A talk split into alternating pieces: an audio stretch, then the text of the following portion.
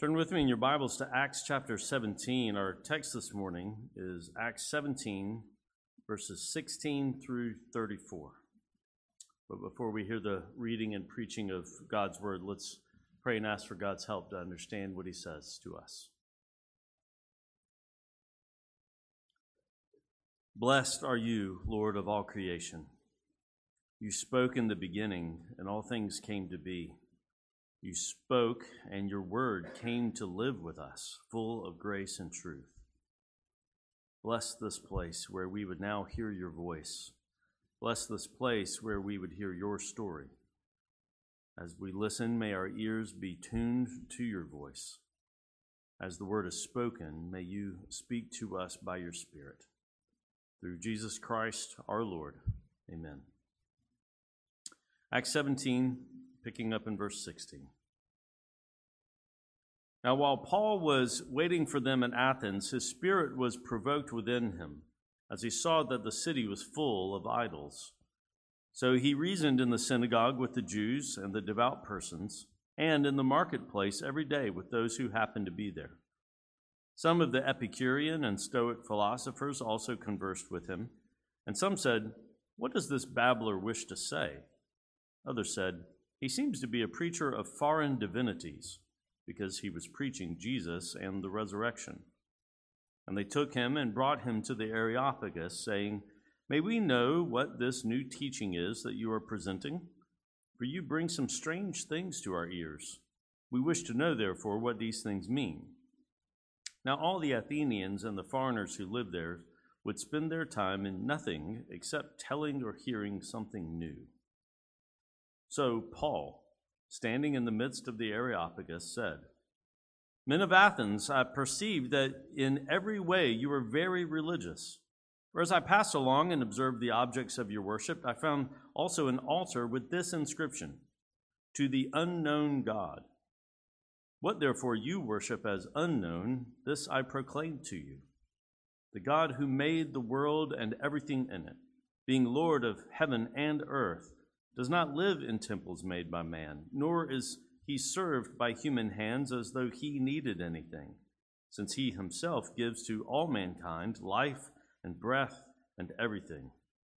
And he made from one man every nation of mankind to live on all the face of the earth, having determined allotted periods and the boundaries of their dwelling place, that they should seek God in the hope that they might feel their way toward him and find him. Yet he is actually not far from each one of us, for in him we live and move and have our being. As even some of your own poets have said, for we are indeed his offspring. Being then God's offspring, we ought not to think that the divine being is like gold or silver or stone an image formed by the art and imagination of man. The times of ignorance God overlooked, but now he commands all people everywhere to repent, because he has fixed a day on which he will judge the world in righteousness by a man whom he has appointed.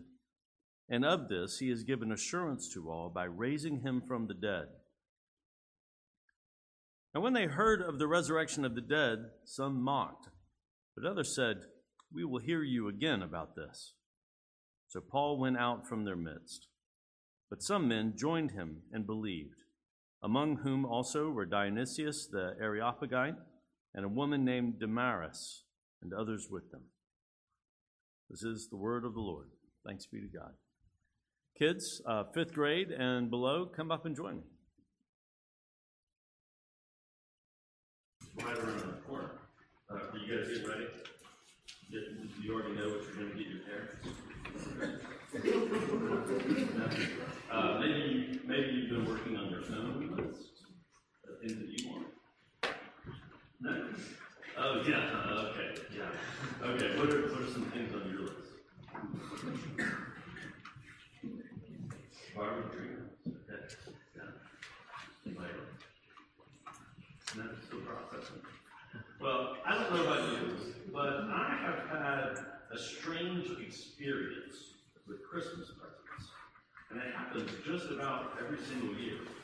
I, I can remember when I was about your age, I was hoping to get a Hot Wheels racetrack. You know, one of the things that uses these little guys. Uh, I really wanted one with the loop for the cars.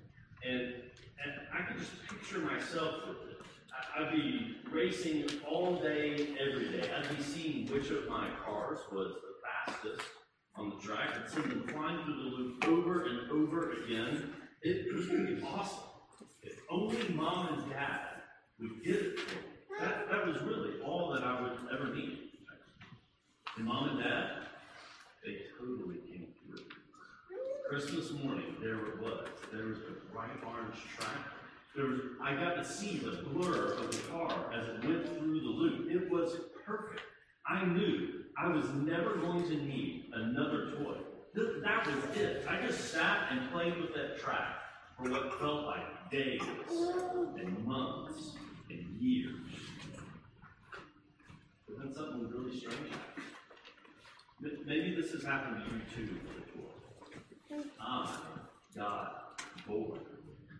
I got bored with that track.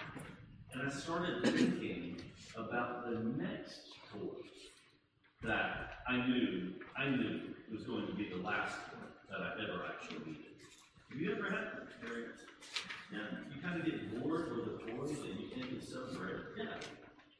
Isn't it funny how we can get so tired of things that we once were so excited about? But what if that experience is actually helpful? What if that experience, uh, our desire for something new and better, is actually God's way of drawing us toward Him? Paul seems to be saying something like that in the passage that we just read. The people of Athens were always looking for something new because they kind of knew that the old stuff wasn't really working all that well. They- They were looking for new ideas because the old ideas had not fixed their lives yet.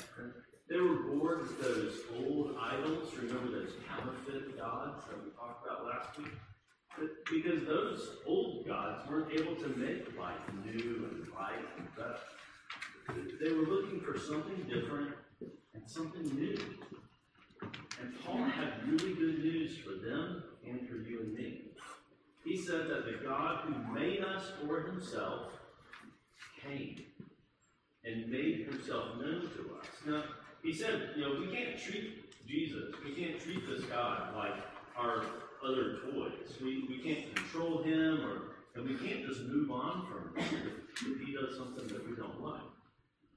But if we turn away from those old things that we were looking for, and we turn to Jesus instead, we're going to find in him what we have always been looking for.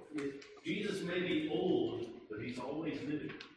And his new resurrection life is what we actually need. So let's, this Christmas season, let's remember that what we are looking for isn't really some new toy, some new thing to make us happy. What, what we're really looking for isn't the thing at all. We're looking for Jesus. Because God is glad to give him to us, and we simply trust in him. That's another reason why we call this good news. We believe it.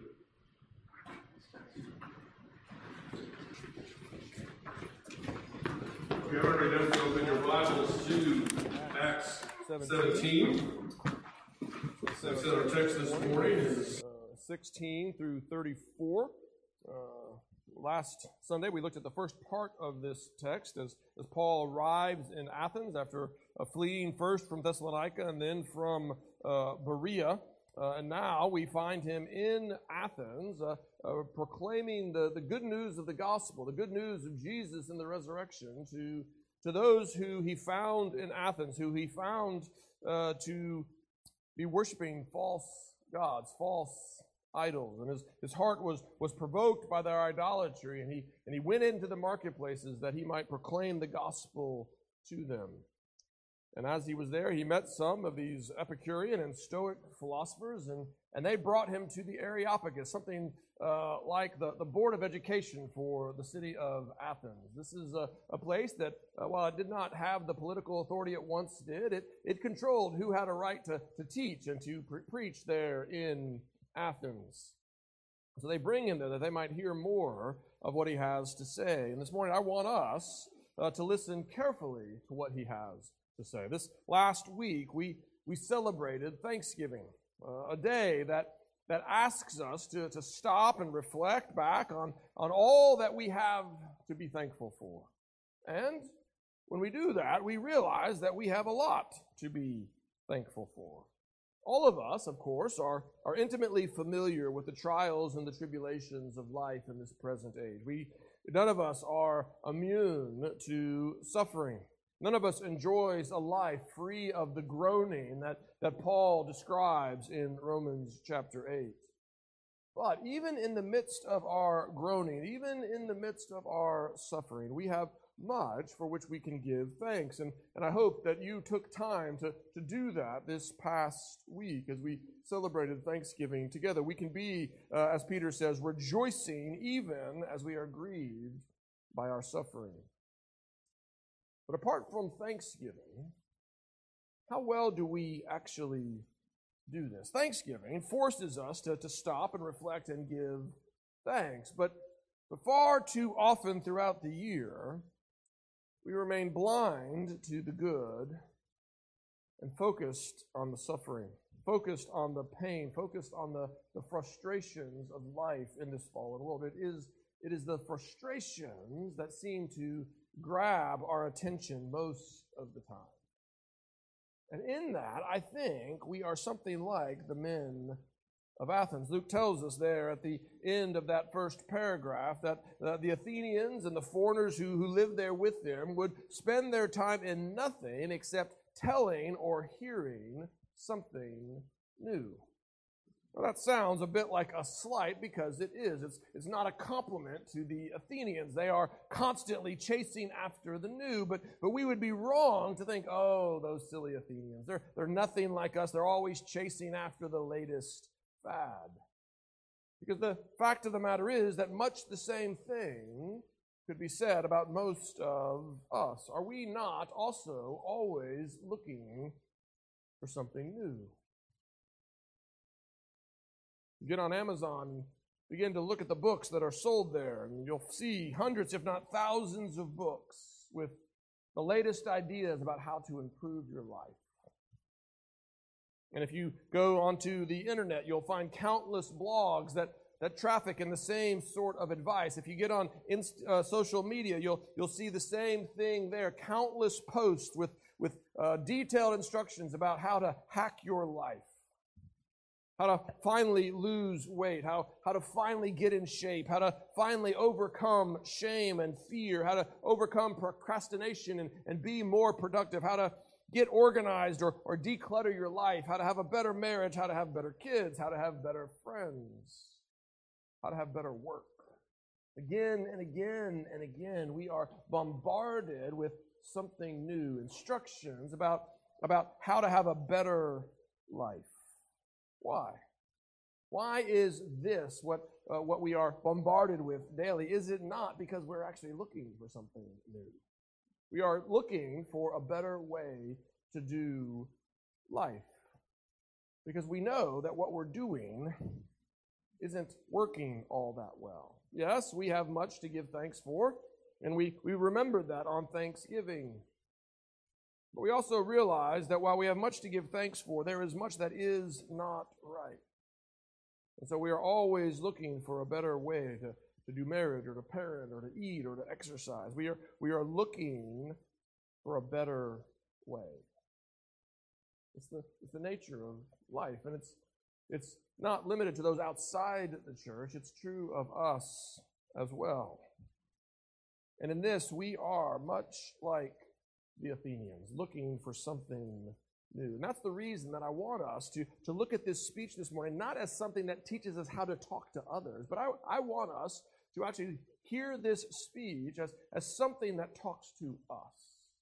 Usually, when I've heard this text taught, it's almost always about a, a how, how to discern a better way to do evangelism, how a better way to engage. We, we notice what Paul does here. We notice how he how he uh, finds something to, to praise in the culture of the Athenians. Then he, then he connects with them, and then he, he even quotes their poets, and he's, he's really uh, keen on communicating with them on, on their level in a way that they can understand. And all that is good, all that is right, all that is, is true. We can learn much here about how to engage and, and evangelize our, our neighbors. But I don't want us to miss the fact that we're like the Athenians too. And this speech is actually for us. Because we are constantly looking for something new. Our hearts are restless. Our hearts are searching for what we know we do not yet have.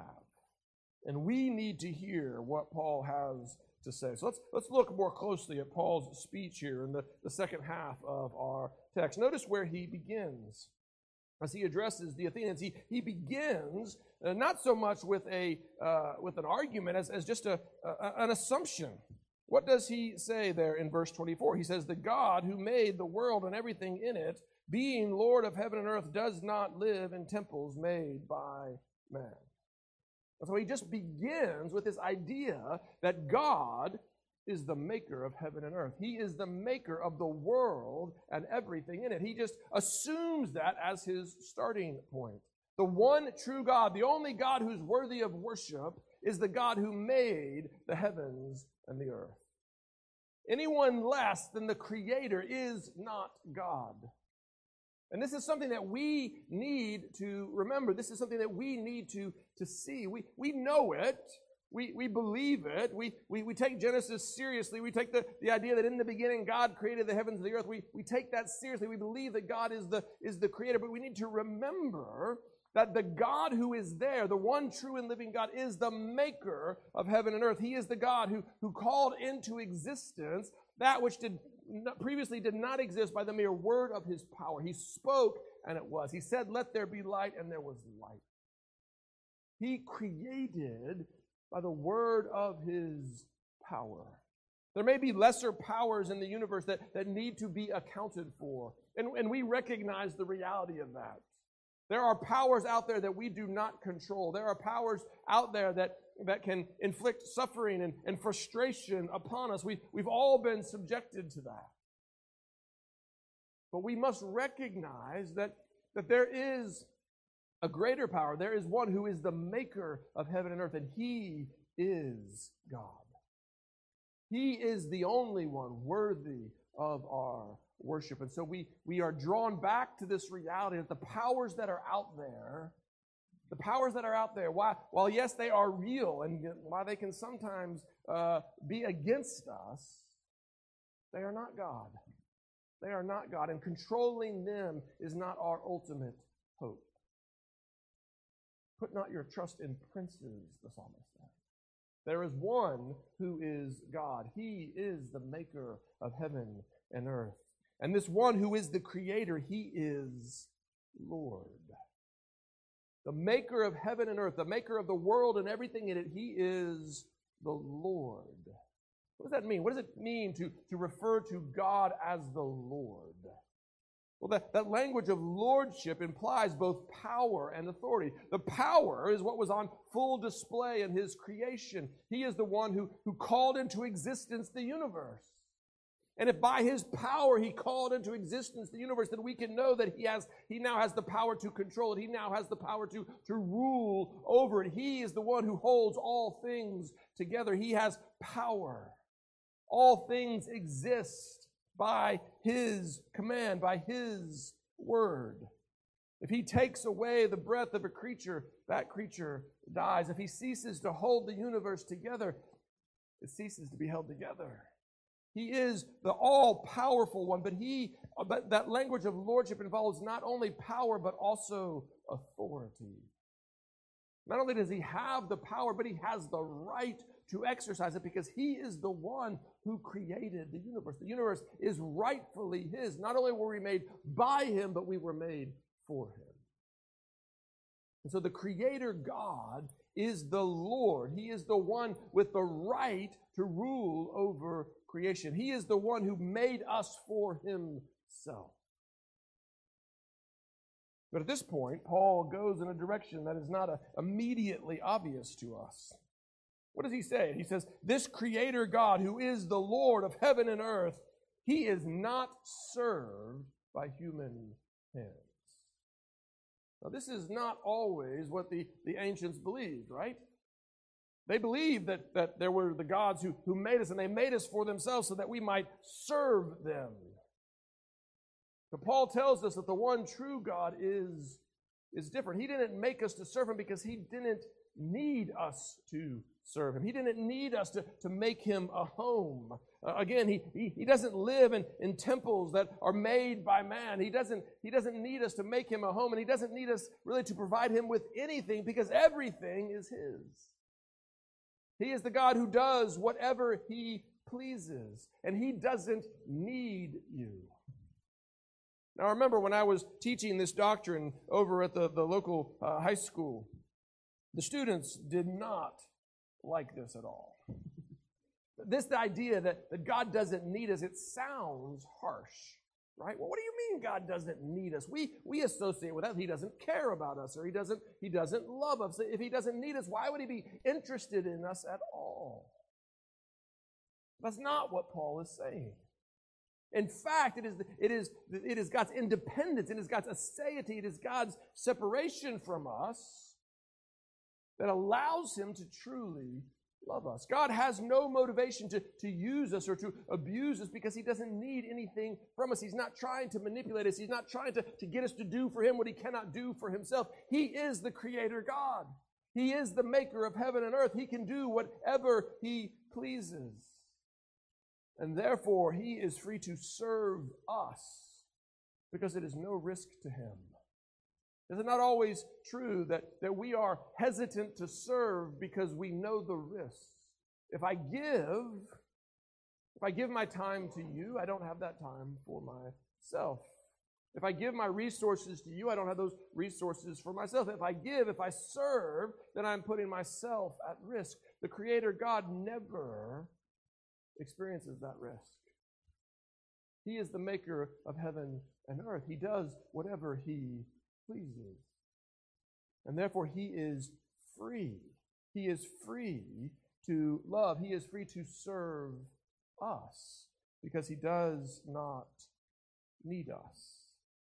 And in fact, he does serve us. This is what Paul says next. Not only is he free to serve us because he doesn't need us, but he, he does serve us. In him, we have life and breath and everything. This is what He has given to us. He, is, he has given us life.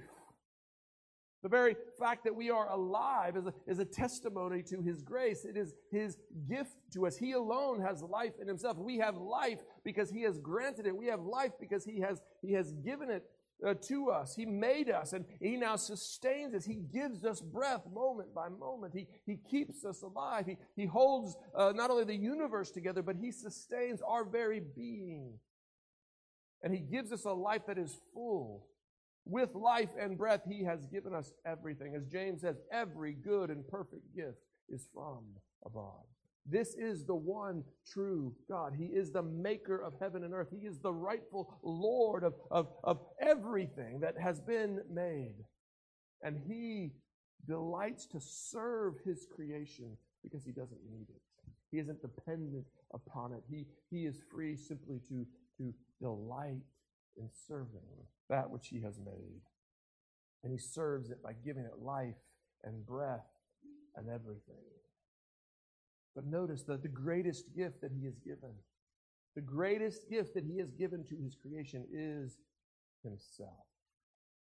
Again, see what, what Paul says here. He says he has determined mankind's periods and, and boundaries. He has given us life and breath and everything, and he now sovereignly rules over our lives. He, he organizes our lives. Now, there's, there's some debate here about what these periods and, and boundaries are. Is this the, the, the, the lines that separate nation from nation? Is this the, uh, the boundaries that, that separate season from, from season? Commentators disagree, and I don't think we really need to know. Whatever Paul is talking about here, the, the structure of your life and all that that entails has been organized by God. Where do you find yourself this morning? You are there because God has placed you there. Where do you, where do you, where do you find yourself, whether it's in the United States or, or, or whether it is in uh, winter?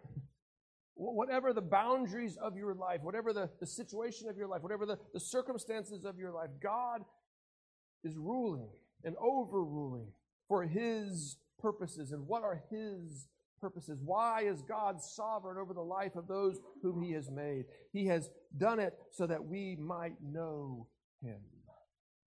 That's what Paul says. He, he has made us to know him. He, he has, he has uh, organized the, the periods and the boundaries of our lives that we should seek after God.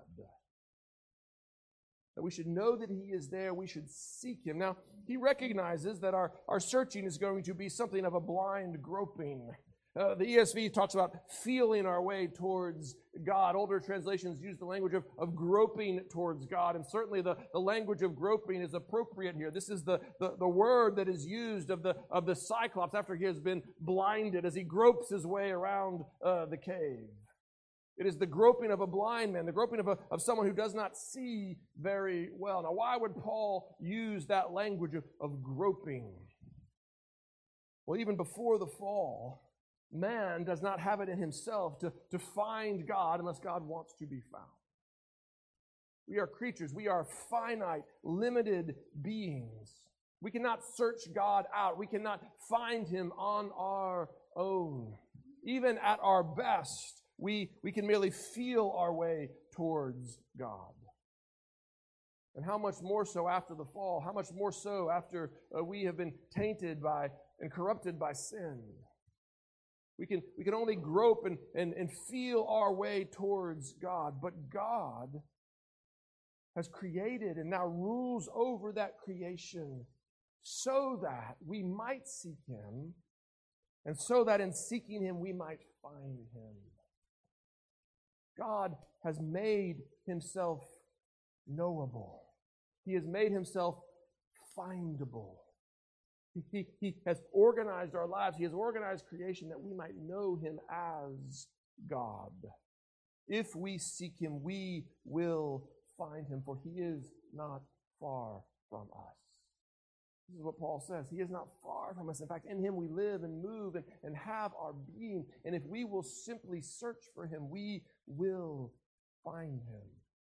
The reason that so many today do not know him is not because he is unknowable, not because, uh, because he is keeping himself hidden, but because they are suppressing the truth in unrighteousness. This is what the scriptures teach. We do not grope our ways toward him. We do not seek him. In fact, uh, the scriptures say that in our sin, none of us seeks for him. We do not know him not because he is unknowable, not because he is far off, for he has made himself known. He has made himself knowable and he is near to us. This is the picture of God that Paul wants the Athenians to see. He is the maker of heaven and earth, the rightful Lord of all creation, not dependent upon us for anything, and yet willingly serving us and making himself knowable to us. This is God. This is the one true God. This is the only God who is actually worthy of our worship. And again, there's nothing here that we don't already know. There's nothing in this that we, we didn't learn in Sunday school. We, we know this to be true, but Paul is calling us back to it because how often do we forget it? How often do we forget that this is who God is? How often do we live as if God is not there? How often do we live as if this God is not there? Our attention is, is focused upon the powers that be, the, the powers that seem to control life in uh, this uh, present age. And we, we focus on the ways that we might be able to control those powers, the ways that we might be able to, to turn those powers for our benefit. Maybe that's through, through politics. Maybe that's through economics. Maybe that's through our own personal self discipline. But whatever the, the mechanism that we look to, we, we are seeking to, to control this life that we might get what we want. what the Athenians were doing. It's what the idols were for. It's why they even had an idol to an unknown God, just in case there was some power that they weren't aware of. Uh, they were going to try to appease it. They were going to try to please it. They were going to try to leverage it to, to their benefit. And we do the same today. We are, we are constantly looking for ways to control this life, to get out of this life what we want.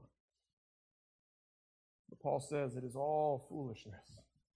It is all foolishness. Because if all this is true, we should not think that idolatry works. If God is whom he has described him to be, we should not think that God is anything like our idols of, of gold and silver, uh, uh, uh, an object that we can control, an object that, that we can contain. It's not how it works. We, we should not think that, that our idols, the things that we've made to, to control the powers that be, we, we should not think that, that those idols can, can somehow control God. We see this even in the way that our, our worship service is, is organized. This morning we've gathered in the presence of God, have we not? But when we gathered, we invoked His presence. We did not just presume. We, we prayed. We, we had an invocation. We invoked His presence. Why? Because we know that God is free. We know that we do not control Him. We, we invoke His presence boldly. We invoke His presence with confidence. Why? Because He's made a promise. He's made a promise that where his people gather together, there he will be. He will inhabit the praises of his people. But still, we invoke his presence because we recognize that he is God and we are not. He is God and we do not control him. How much more should we, should we carry that mindset out into the world? We do not control God. We the, the, the very uh, structure of idolatry is broken. Idolatry says that, that, that God can be controlled by this idol, that, that if we just put it in the right place, if we just do the right rituals uh, towards the idol, then, then we can make God do what we want. We, we somehow make God subject to ourselves. This is, this is why God forbid the making of, of graven images, because graven images gave us the wrong idea that we could control God that we could, we could force his presence and we could even force his power to be used in, in our, for our purposes. But Paul says we should not, if we know who God is, if we know him to be the creator, then we should not think that idolatry works. We should not think that God is anything like our, our gold and, and silver. He's not what we can control.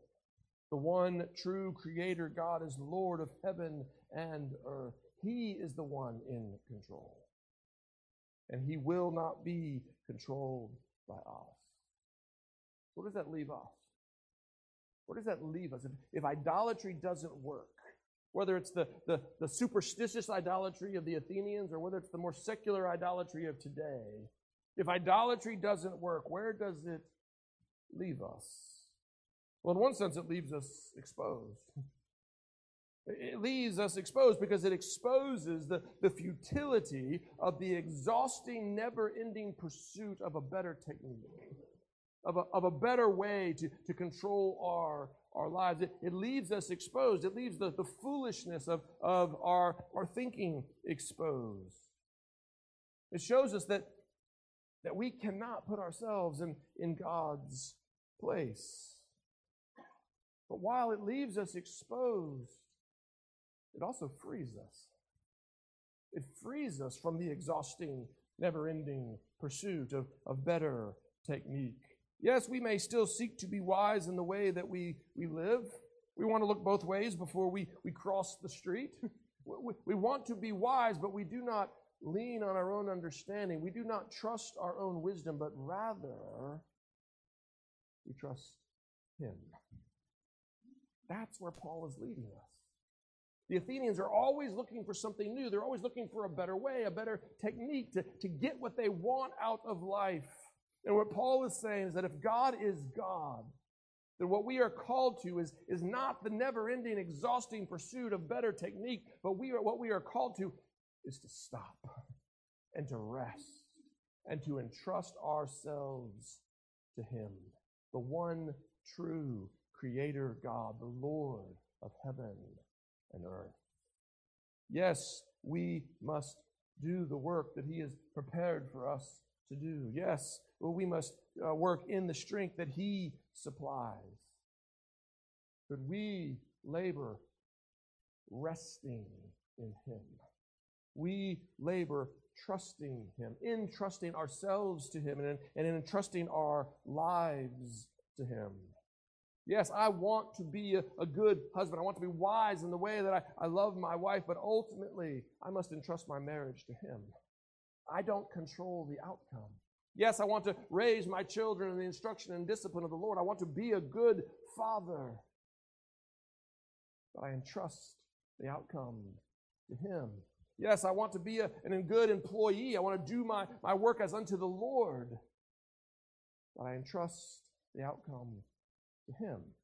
I want to be a good neighbor. I want to love well, but I must entrust the outcome to Him.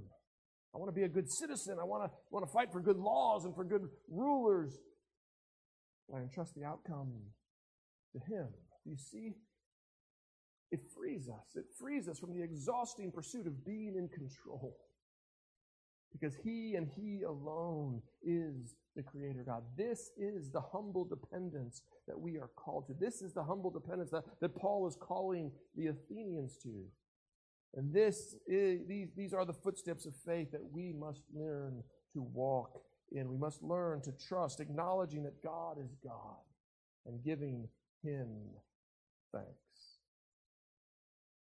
And everything depends on this. Notice where Paul goes next. He's, he's shown them a picture of who God is, and he said, This is who God is, the, the maker of heaven and earth, the one who, who, is, in, who is Lord of, of all things, and who now uses his power to serve you. And he has said, Therefore, your idolatry is, is, is futile and, and foolish. And therefore, it's time to repent. it's time to repent because there is coming a day when you will be called to account. Paul says to the Athenians, God overlooked the, the former ignorance of, of, uh, of humanity. He, he overlooked the days of idolatry. Now, what does that mean? What does it mean to say that God overlooked that? It, it, elsewhere, we're told in the scriptures that, that he can by no means clear the, the guilty. This doesn't mean that, that God did not regard their idolatry as sin, but, but it means that he had not yet responded to it as it deserved. Remember the promise that he made after the flood. After the flood, he said, I will not again pour out judgment until the end. This is the day of patience. This is the day of God's long suffering. He is overlooking our sin in the sense that He is not yet dealing with it as it deserves. But do not mistake His present patience for indifference. A day is coming, Paul says. A day is coming when all sins will be called to account, and therefore today is the day of repentance. Today is the day when you need to turn from your ignorance, from your idolatry, back to God, acknowledging Him to be who He is and who He has revealed Himself to be. There is coming a day when all men will be called to account. Now, if we struggle to remember this, in the course of our daily lives. We, we know it, but if we, but if we struggle to remember it, if we struggle to, to let it shape our lives, struggle to, to, to remember that, that how we relate to God now will determine our relationship with Him forever. If we struggle to remember this, what should we do? Paul says, if you struggle to, to live with eternity in view, look at Jesus. For God has given us Jesus as an assurance of that day. What does that mean? How is, how is Jesus an, an assurance of, of coming uh, judgment? Well, Paul doesn't get the time to explain because uh, as soon as he mentions the resurrection, the, uh, the Athenians cut him off. So we're, we're left to speculate a little bit about, about Paul's logic here. What does Paul mean when he, when he says that Jesus is an assurance of that coming day? I think there's really two ways that we might uh, take that statement. First, Jesus' resurrection is his own day of judgment.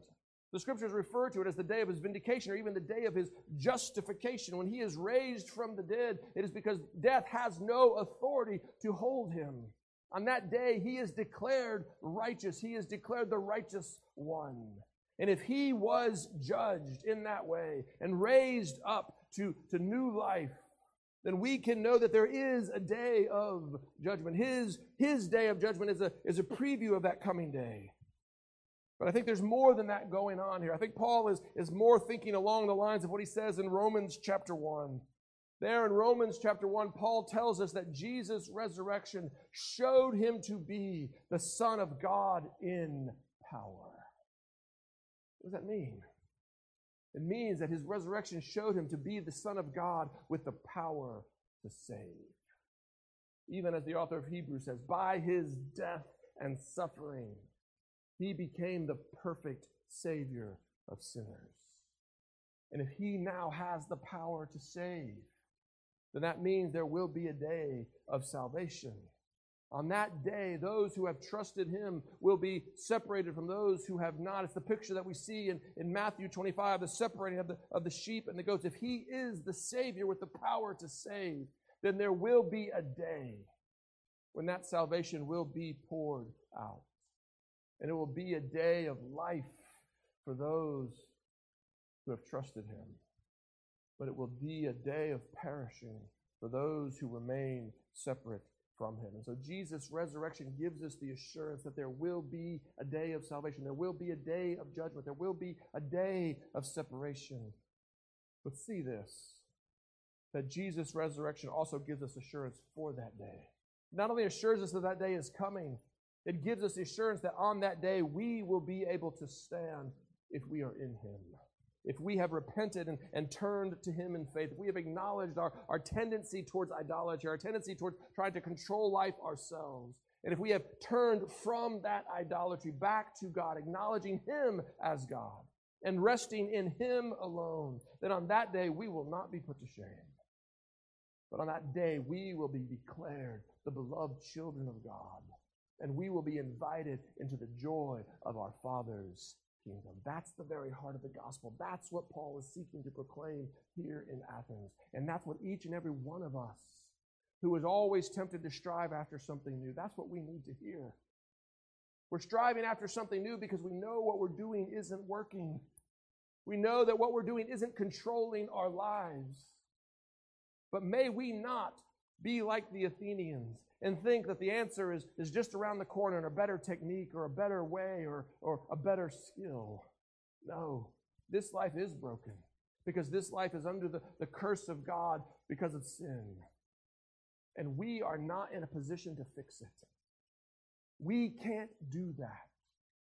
But God has. Through his son Jesus Christ, whom he has raised from the dead, God has defeated the death that, that poisons this whole creation. And he is going to make all things new. He will raise up all creation together with Christ, uniting it under his rule. And he has invited you to be an heir of that coming kingdom. If you will look not to technique, not to, to, to, to better, a better way, but if you will look to Jesus, as your Savior, you will rest upon Him, then you will be saved. When the Athenians heard this, some mocked, some pondered, wanting to, to hear more, and some believed. And in that, Luke challenges us. How are you going to respond? How will you respond to this gospel that Paul preaches? I thank God that most of us here this morning, we, we have believed. We have received and rested upon Jesus Christ for our salvation. And I, and I hope and pray that hearing Paul's sermon afresh has, has strengthened us to, to renew our resolve to walk in the footsteps of faith, to live as if God is in fact God, to live as his offspring and heirs of his coming kingdom, entrusting our lives to him in the meantime. But if you are here this morning and you have never received and rested upon Jesus Christ for salvation, then you need to hear Paul say that even now God is calling you to repentance. Even now, God is calling you to acknowledge your arrogant dependence upon yourself, your arrogant, exhausting pursuit of a better way. To give it up and to entrust yourself to Him, acknowledging that only in Jesus Christ, only by His death and resurrection, can you have hope of everlasting life in the coming kingdom. That's what Jesus is calling you to. What Paul is calling you to. called to repentance, called to believe that through Jesus' resurrection from the dead, you can have new life both now and forevermore. And because such a hope is offered out to all of us, that is one reason we call this good news. Do you believe that? Amen. Let's believe it together. Father God, we thank you. We thank you for this sermon. We thank you for this gospel. Father, give us ears to hear it, we pray. Give us ears to, to hear what, what Paul is saying to us, that, that we might see you for who you are, that we might acknowledge you for who you are, that we might give up the idolatrous pursuit of controlling our own lives, and that we might entrust ourselves to you, receiving and resting upon Jesus Christ alone for our salvation, that we might know him now, and that we might know him for all eternity. We pray this in Jesus' name and for his name's sake. Amen.